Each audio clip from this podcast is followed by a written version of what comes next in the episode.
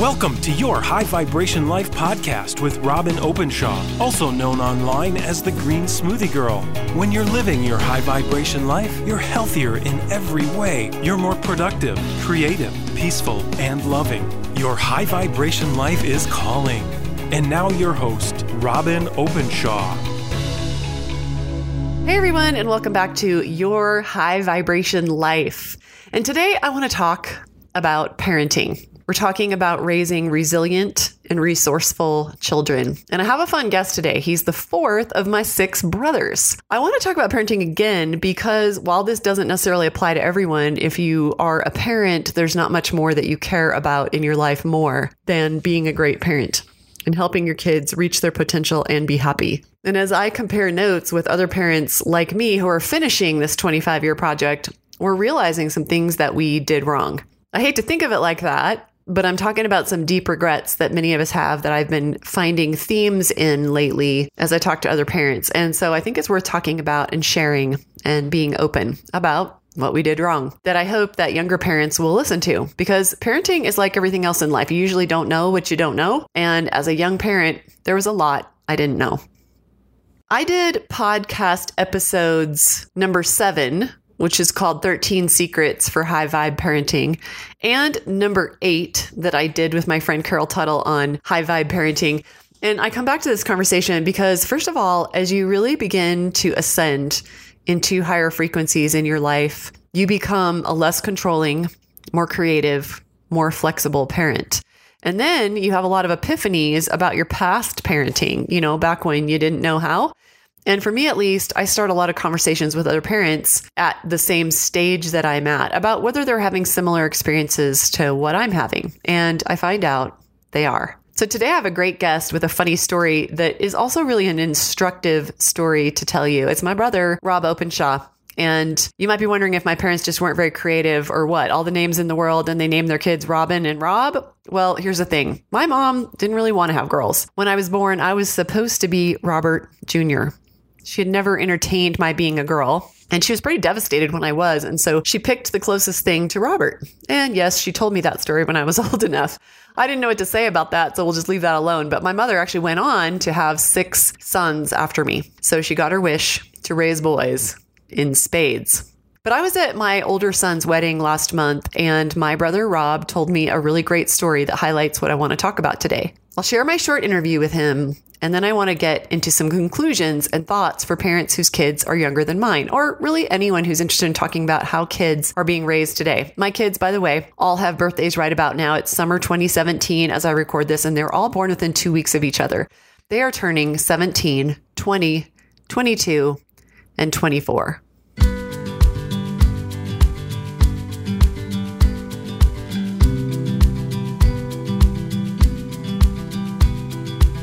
So, Rob, welcome to my show, Your High Vibration Life. It's great to be here, Robin. Thank you for inviting me. Yeah, I want to I want to go to this funny story you told me at Cade's wedding reception recently, but um, first, tell my audience your position in our family of origin and a little about the family that you're the head of now. Okay, so um, I'm the sixth of eight children. Um, I'm the let's see, the fourth boy and I have two younger brothers. Uh, so eight kids. I'm the sixth one. The uh, family that I have now, I'm married with three kids. I'm in my late 30s, and um, I am the director of sales for a medium-sized um, education publishing company so that's that's kind of where I am now. Yeah. So tell me a little bit about how you would describe the home we grew up in. I mean, I'm the oldest, and you're the sixth of eight, and so gosh, maybe our experiences were different. But what's different about our upbringing, the way we were raised, than like our friends' homes, or maybe how kids are raised now? Give me a little comparison and contrast. Okay, I think in our family, it was more about you're just kind of expected to do things on your own. Um, I know our mom talked a lot about raising independent children. And I don't remember thinking, wow, I'm being taught to be independent. I remember f- feeling like I don't think I'm really supported um, very much in what I'm in what I'm doing. I mean, that's how it felt for me. But at the same time, there was sort of some imposed like you know scarcity. There were resources that were not like my parents were not running around trying to figure out how to support me more. Um, that wasn't really at all what they were talking about. They were more about um, instilling confidence in us and almost creating, sometimes creating challenges, um, creating hurdles that we would have to overcome in order to become, you know, greater. Um, so they, they weren't they weren't trying to make life easier. They were trying to make life maybe real and give us real experiences. Um, they expected us to work. They expect us to work a lot uh, expect us to earn all the money that we needed for college, for instance. There was just never an expectation of any sort of help um, for college or. Um, I could tell. I mean, I I won. I was actually in a, a, competition in high school where I placed second in the state of Utah in this in this category of this uh, competition, and uh, and I needed three hundred dollars to go to Memphis, Tennessee, to compete in this national competition because I had you know placed so well at the state level, and uh, and I just didn't have the money and just didn't go. You know, I didn't I didn't, I didn't know that story about you, but I took two AP classes and. Um, couldn't get the credits because I didn't have the money for the AP tests, and it never even dawned on me and ask about asking them for money. You feel about the same? Yeah, yeah, pretty much the same. I actually had through through a family connection from where we grew up in Washington D.C. area, and then we moved out west to Utah, is where I was living in high school um, and in college.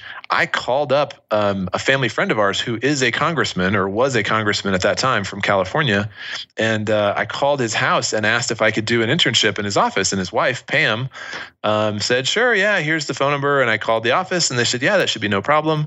And uh, then I did the math, and I realized I did not have the four hundred dollars to get out to Washington, D.C., um, even to stay with our aunt and uncle who live out there for free. Like I, I, just I did not have the very very scarce resources. So I could have done an internship in a congressman's office, but because of a lack of resources, I did not do that. What do you think as you look at how the eight of us have turned out? Okay, we're all parents. Uh, we're all supporting our families. How, by the scorecard of what anyone wants their adult kids to look like, how do our parents do? Well, let's see. I mean, the oldest four are all um, business owners, um, you know, seven figure plus businesses.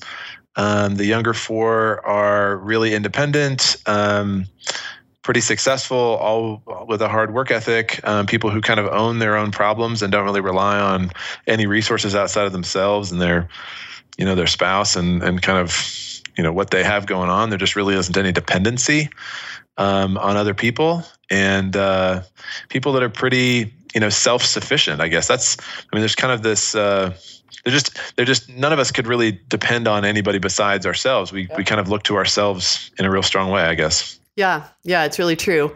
Would you would you get up and do in the mornings? What what time did you get up and what did you go do? So woke up at uh, 3.50 I think it was uh, just before four o'clock. Had to be to the paper route at four o'clock, um, and uh, Dad would wake me up, and we'd go jump in the car and drive over there and uh, roll up the papers and put them in a bag or whatever. Put on some put on these paper bags that kind of fit over you. So you'd, you put newspapers in the front, and then there's also newspapers in the back. You had to keep it balanced. And then we'd go walk or run um, on you know to deliver newspapers, and uh, that was like the four to five probably about 5.30 a.m time frame and then you come back and uh, you know, have breakfast and usually read um, with the family, read some scriptures, that sort of thing, and then uh, and then get to school.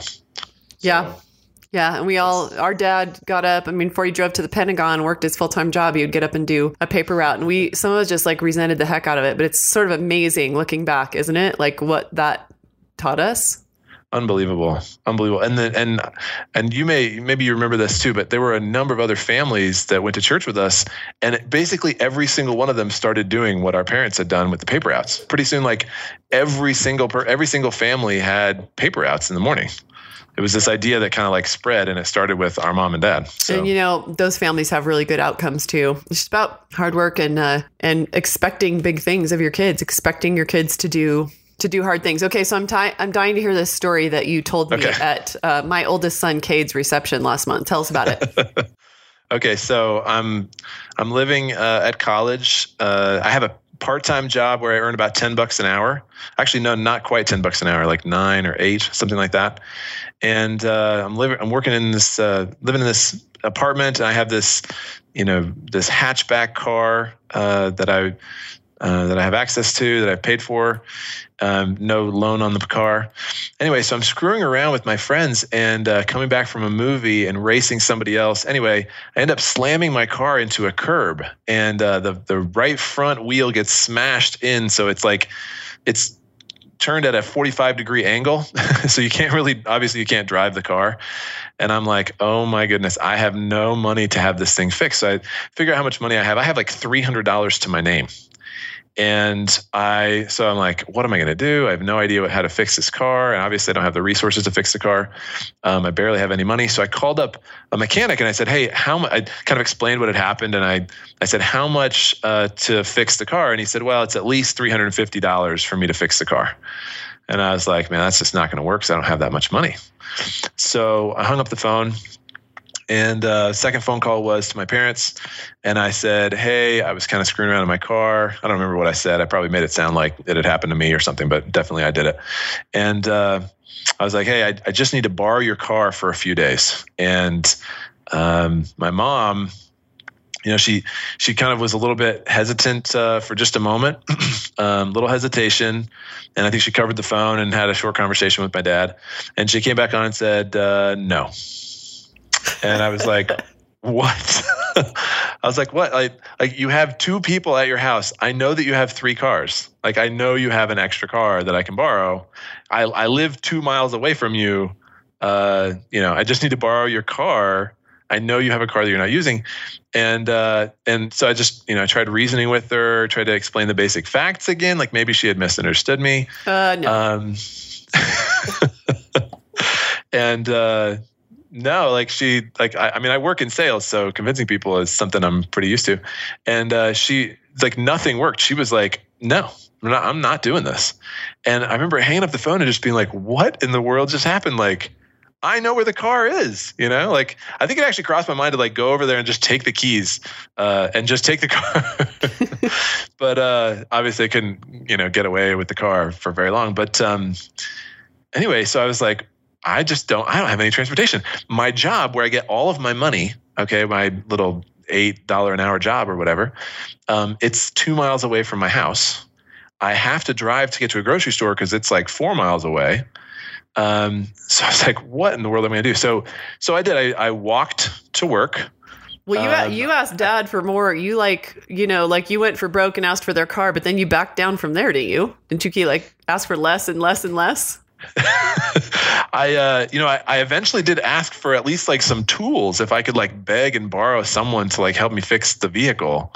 Um, so, but that was that was kind of later on after I kind of took a couple steps on my own. But no, they, like there was just nothing. Like there there were there were no resources available to me. They, they, it was. it's like I know where the car is. Like our youngest brother had just gone on a mission. And so he drove a car that my parents owned and it was available. Like it, i knew it was sitting in the driveway. Like i i knew where this car was and i knew it was completely available. So anyway I was, I was just like i was totally just blown away. If i had explained that to anyone like my roommates i, I remember there was a different time I, I was explaining to my roommates how the things worked with my parents. And he said he said if you do that if you ever treat your children that way, I'm going to find you and I'm going to beat you up. well, you know, I'll tell you, mom cut out a newspaper article literally 20 something years ago. I didn't even have kids yet and gave it to me. I still have it. And it was an article about benevolent deprivation. And her explanation was you deprive your kids because if you give too much to them, they're going to turn out to be spoiled little brats.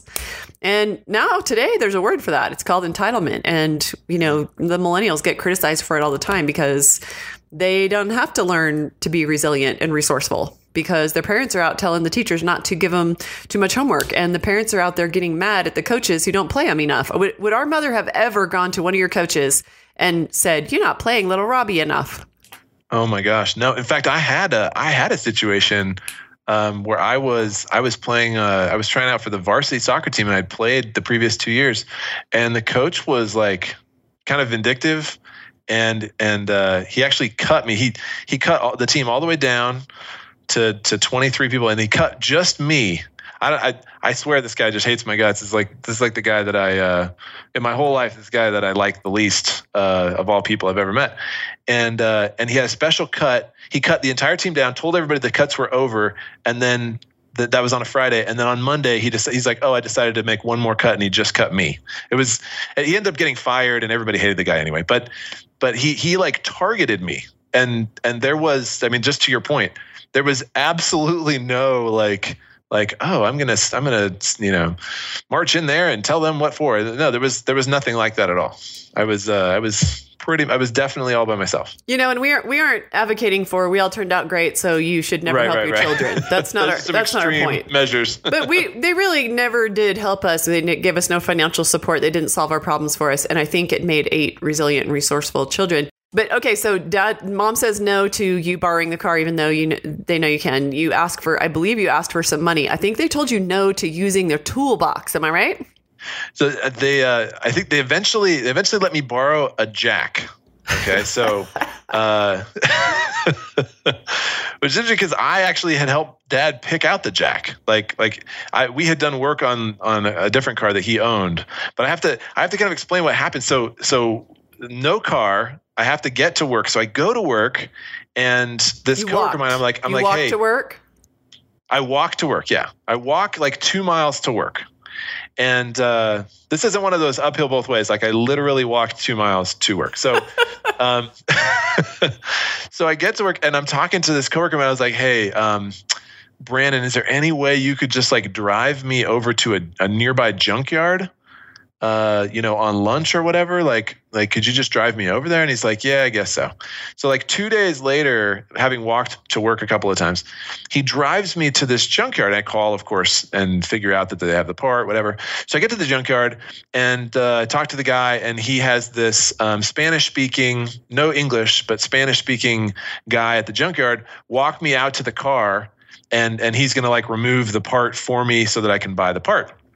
So I had served a mission in, in South America, so I spoke Spanish. So I strike up a conversation with this guy and uh, start chatting with him as he's taking the part off the car. And I said, "Look," uh, and I don't remember his name, Juan or something, uh, Juan or, or uh, Jose or something like that. He, uh, I was like, "Hey, what you know? Would you be available to come over to my house and put this on my car for me? Now, you seem like you know your way around a car." And uh, so anyway, so I get his phone number and I and I agree with him to come over to my house on Saturdays a couple of days later, and uh, so he comes over. Meanwhile, I have I have to call up my parents again because I'm like, this guy doesn't have tools. He actually had told me he's like sin papeles, like I, I don't have papers, like I'm illegal. Okay, so. Um, so I get this guy to, so he agrees to come over to my house. Then I have to line up the tools. I have to get the tools in place so that this guy can do the work on the car. So I call my dad and I was like, hey, uh, I was like, okay, I'm, I'm, you know, my car is broken. You remember that my car is broken. Is there any way that I can just borrow your jack? And I know he has this jack because I helped him buy the jack, right? Um, can I just borrow your hydraulic jack that you have? and uh, and he he didn't want to let me borrow the jack, and I had to like I had to like work him for a while. I was like, look, like come on, I, this is all I need. I'm doing everything else myself. Like, can't you just let me borrow the jack? And uh, and finally, um, finally he goes. I remember I just remember like clear as day. He he said uh, he sounded kind of put out. He's like, fine. Where do you live? okay, I live three miles away from his house and have for several years. He did not know where I lived. Okay. Well, and this just this just really shows how very independent and we're so independent from a young age. I mean, I was buying my own clothes at 16. I you know, this what what the story you describe and the reason I wanted you to tell it is it Yeah. just shows how resourceful you had to get. I mean, this hilarious story of you going to the junkyard when you're turned down for any kind of help at all. And you end up finding a Latin American who's here illegally and getting him to come to your house to pay him 20 bucks to fix your, fix your car. I'm going to tell you a quick story that I've actually never told anyone. And then I'm going to draw a conclusion from it. And I, and I wonder uh, what your conclusion is after, you know, many stories like that. I mean, that's just like a funny one. But uh, when I was in fourth grade, you know, I don't know if you know this, but I wasn't allowed to wear pants. Um, No, I didn't know that. yeah, mom felt that girls should wear dresses. And so I was only allowed to wear dresses. But I had two pairs of pants, and all of my clothes came from garage sales until I was pretty much old enough to buy my own clothes. And so you're well familiar with the Saturday morning garage sailing. Oh yeah, That was an actual word in our household is garage sailing. Garage um, sailing. go through the paper on Friday night and Saturday morning you hit it at 6 a.m. And um, I had two pairs of pants and they were polyester pants and I wore them so much under my dresses. I was allowed to wear my pants under my dresses. For some reason, she didn't want me to wear, you know, she felt like girls wear dresses, but she's okay with me wearing pants under my dresses. So I had the red polyester pants and I had the green polyester pants. And they both had patches on the knees. Um, and they were apple patches, like a big apple on the knees of my red or green pants that I wore under dresses. And in fourth grade, Mr. Haig, who was um, very well liked, super charismatic, the kids loved him. He went on a little comedy riff in front of the whole class about the way I dressed. And for the rest of the year, I was a big loser. Like big giant loser, big old L on my forehead. And worse than that, like then I was like just fair game. Like the teacher makes fun of her weekend. I was out uh, on the on the monkey bars one day shortly after that, and a boy climbing under me um, said, Robin has holes in her underwear. Like yelled this out to all the kids. And so I was a total pariah, kind of played alone for a lot of that year. And, you know, here's what I want to say about that is a lot of today's parents, and I when I say a lot, I mean this is like standard parenting nowadays. They would have gone in, they would have told the teacher off. They would have been calling the other parents. They would have been what I call pass blocking. I would call I call it offensive line parenting out there trying to solve their kids' problems. And I just want to say this I'm really, really glad that my parents didn't go solve that problem for me because what I learned from that experience is that fourth grade isn't my whole life. What I learned is that these kids might not like me right now, but I can win them over. I can finish fourth grade strong. I can make friends. I can I can get past this hard situation that I'm in. And that resilience and resourcefulness after a painful experience. I mean, obviously, I'm 50 years old and I'm talking about something that happened in fourth grade. I mean, it's painful. I'm glad they didn't solve that problem. So I wonder how you feel about your experience there in the junkyard. You know, I, I went to them after a few months later, um, and uh, I think I I think I got out of that whole situation for like a hundred, hundred and fifty bucks instead of the three hundred bucks. So this is like literally I had enough money to to do it once uh, this guy came over and fixed my car, um, and uh, and I did. I I called them up and I said, I said, you know, I thought at the time that you were being really harsh to me but uh, I want to thank you for you know I, I learned this life lesson basically. I, I, learned that this is a problem I can solve. Like I didn't have to tap your resources. Like uh, I learned things about myself through this experience and I and I told him that and I thanked him for uh, for helping me. Mm. and uh, and I, I really do feel like that. And you know, it's interesting. They they did still help us in certain ways. Um, the uh, for instance, I, I went on this LDS mission, and I had saved up about ten thousand dollars with for. I mean, I can't even count the note. I mean, it would be thousands of hours that I had worked to be ready for that. I saved up about ten thousand dollars. I go on the mission. I come back thinking I've spent all my money in my bank account, and they said, "Actually, we paid for your we paid for your mission. You still have all the money."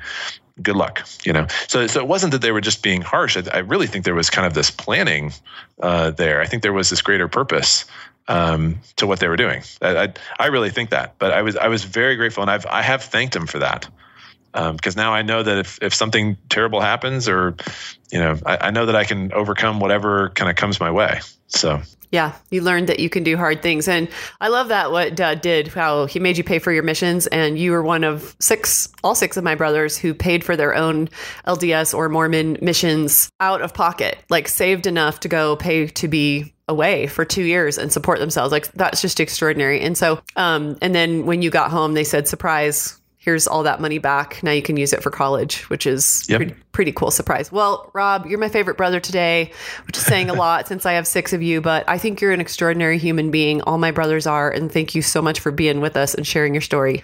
Of course. Thank you. Thanks for inviting me. I hope you enjoyed those stories of the way my brother Rob and I were raised, having raised kids between uh, birth date of 1993 and 2000 to adulthood now, I can tell you some of what I see almost across the board in parenting among my peers that is really different from how maybe you and I were raised. And like I said, I call it offensive line syndrome. And that is parents are out knocking down everyone in little Bobby's path who might cause any pain for little Bobby. So they would be out there talking to the coach who had it in for my brother about him not getting playtime or why he got cut. They would go in and talk to my fourth grade teacher, Mr. Haig, and give him hell. As I was raising my kids, I saw countless homework projects that the parents weren't just involved in, the parents clearly did it. From the planning to the execution to the display at the science fair or whatever, I saw lots of Eagle Scout awards that the kids supposedly earned, but were clearly a 20 hour a week job for one or both parents.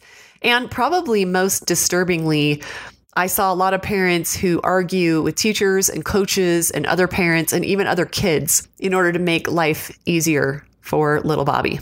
So, heaven help the teacher who imposes a consequence on little Bobby for bad behavior. You're going to answer to mama who sees herself as the center or the left guard, making sure that Bobby doesn't have anything particularly stressful in his life. Get out of the way, coach, if you don't play him enough.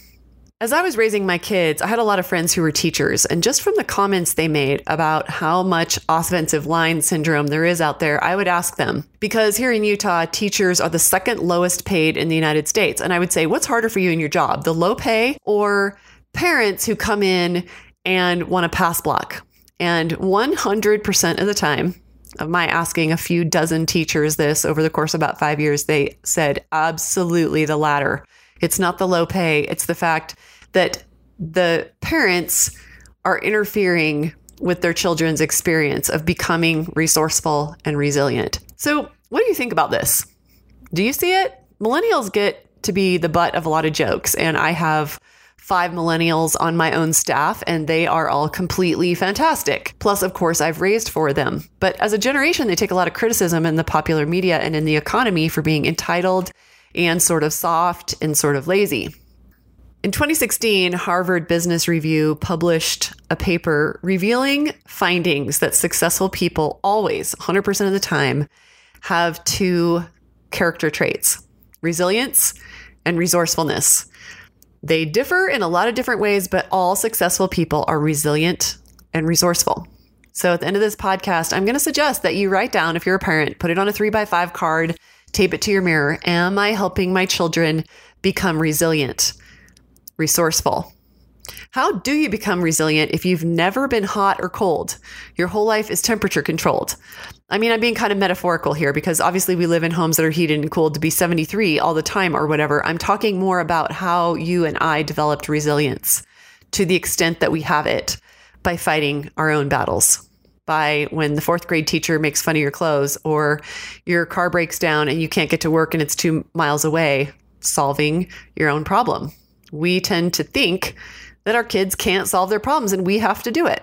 So, by working our way out of things that seemed hard and sometimes even impossible, if we have that taken away from us, if we are helicopter parents, if you ever took the love and logic course, there's helicopter parents and drill sergeant parents, and the love and logic methodology helps you see the error in those two ways. If we are helicopter parents, we are creating weak children. So then we head into adulthood scared and unsure with no real experience in problem solving to draw on. Our kids have never been hungry. They haven't had to work as hard as most generations. I had a 30 hour a week job when I was 15, and I had two full time jobs in the summers between years of college because no one was going to help me pay for college. So I needed to dig deep and be very resourceful my oldest son didn't get a job in the summers until he graduated high school. And because of my regret over some of my previous parenting decisions, I am way more vigilant with my youngest son. And this summer, I told him that unless he had enough part time jobs to be working 40 hours a week, he couldn't drive the car.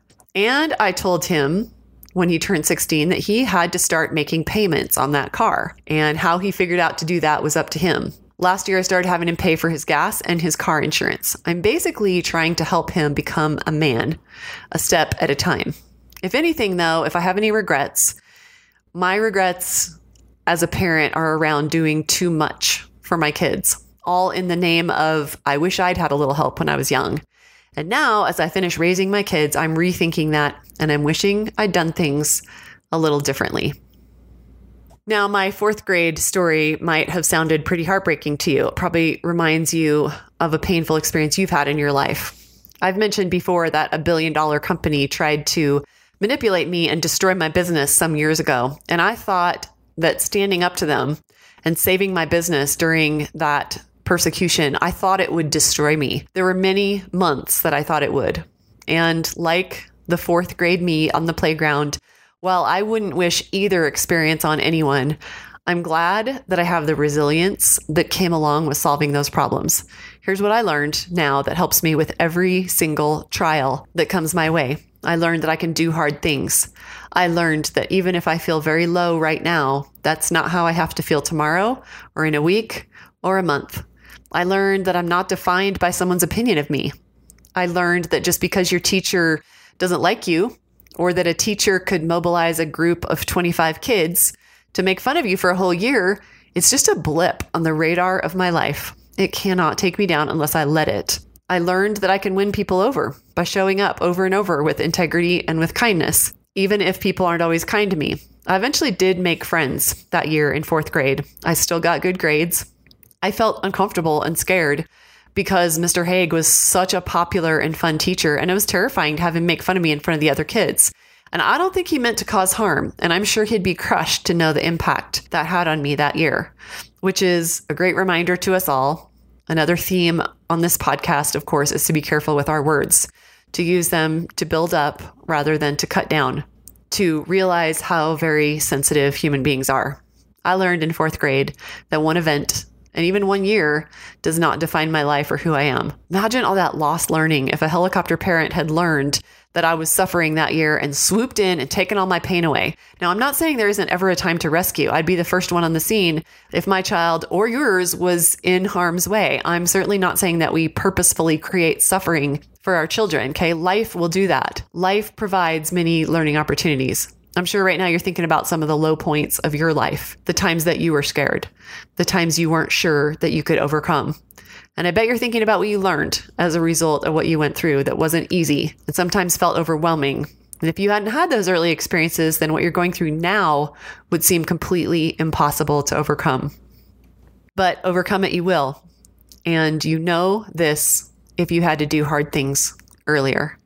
And I believe that the two success qualities, number one, resiliency, and number two, resourcefulness, are not only forged only in trial, only when we are digging deep, but also learning resiliency and resourcefulness is like learning languages and math. If we're going to be good at it, it has to start in childhood.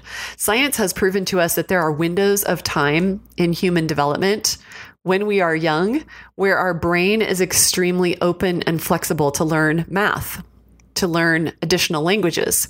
So I think the helicopter parents are hurting their kids. There, I've said it.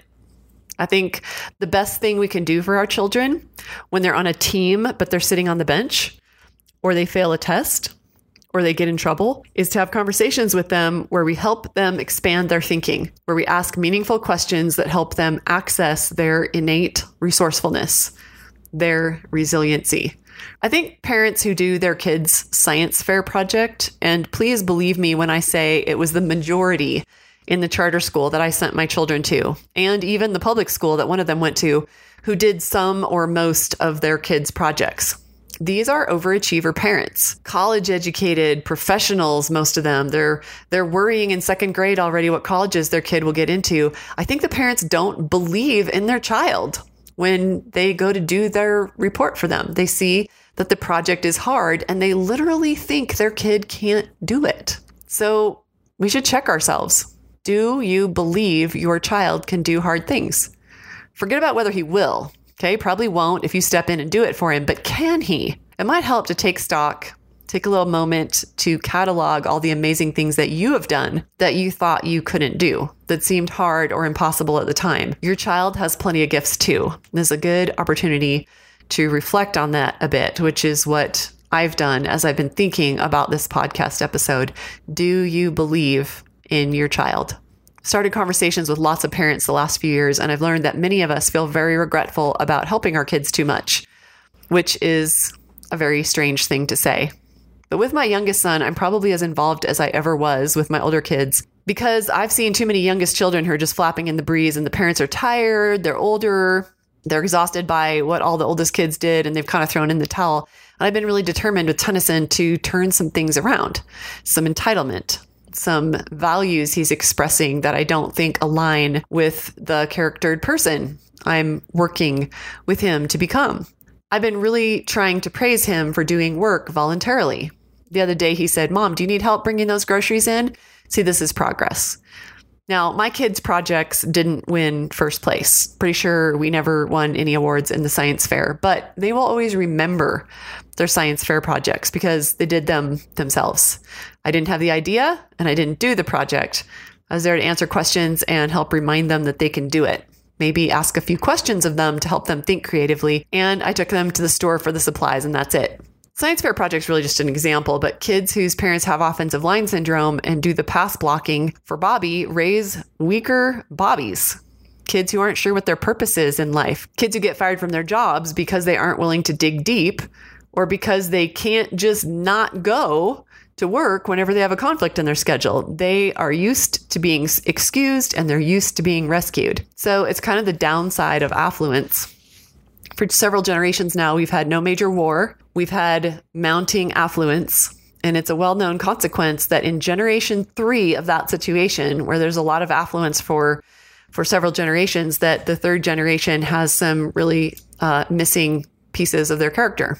It's like having flabby muscles you have flabby muscles if you don't act, exercise them. And so if we don't exercise our resilience and resourcefulness muscles, we lose them or we don't develop them in the first place or we don't realize we even have them.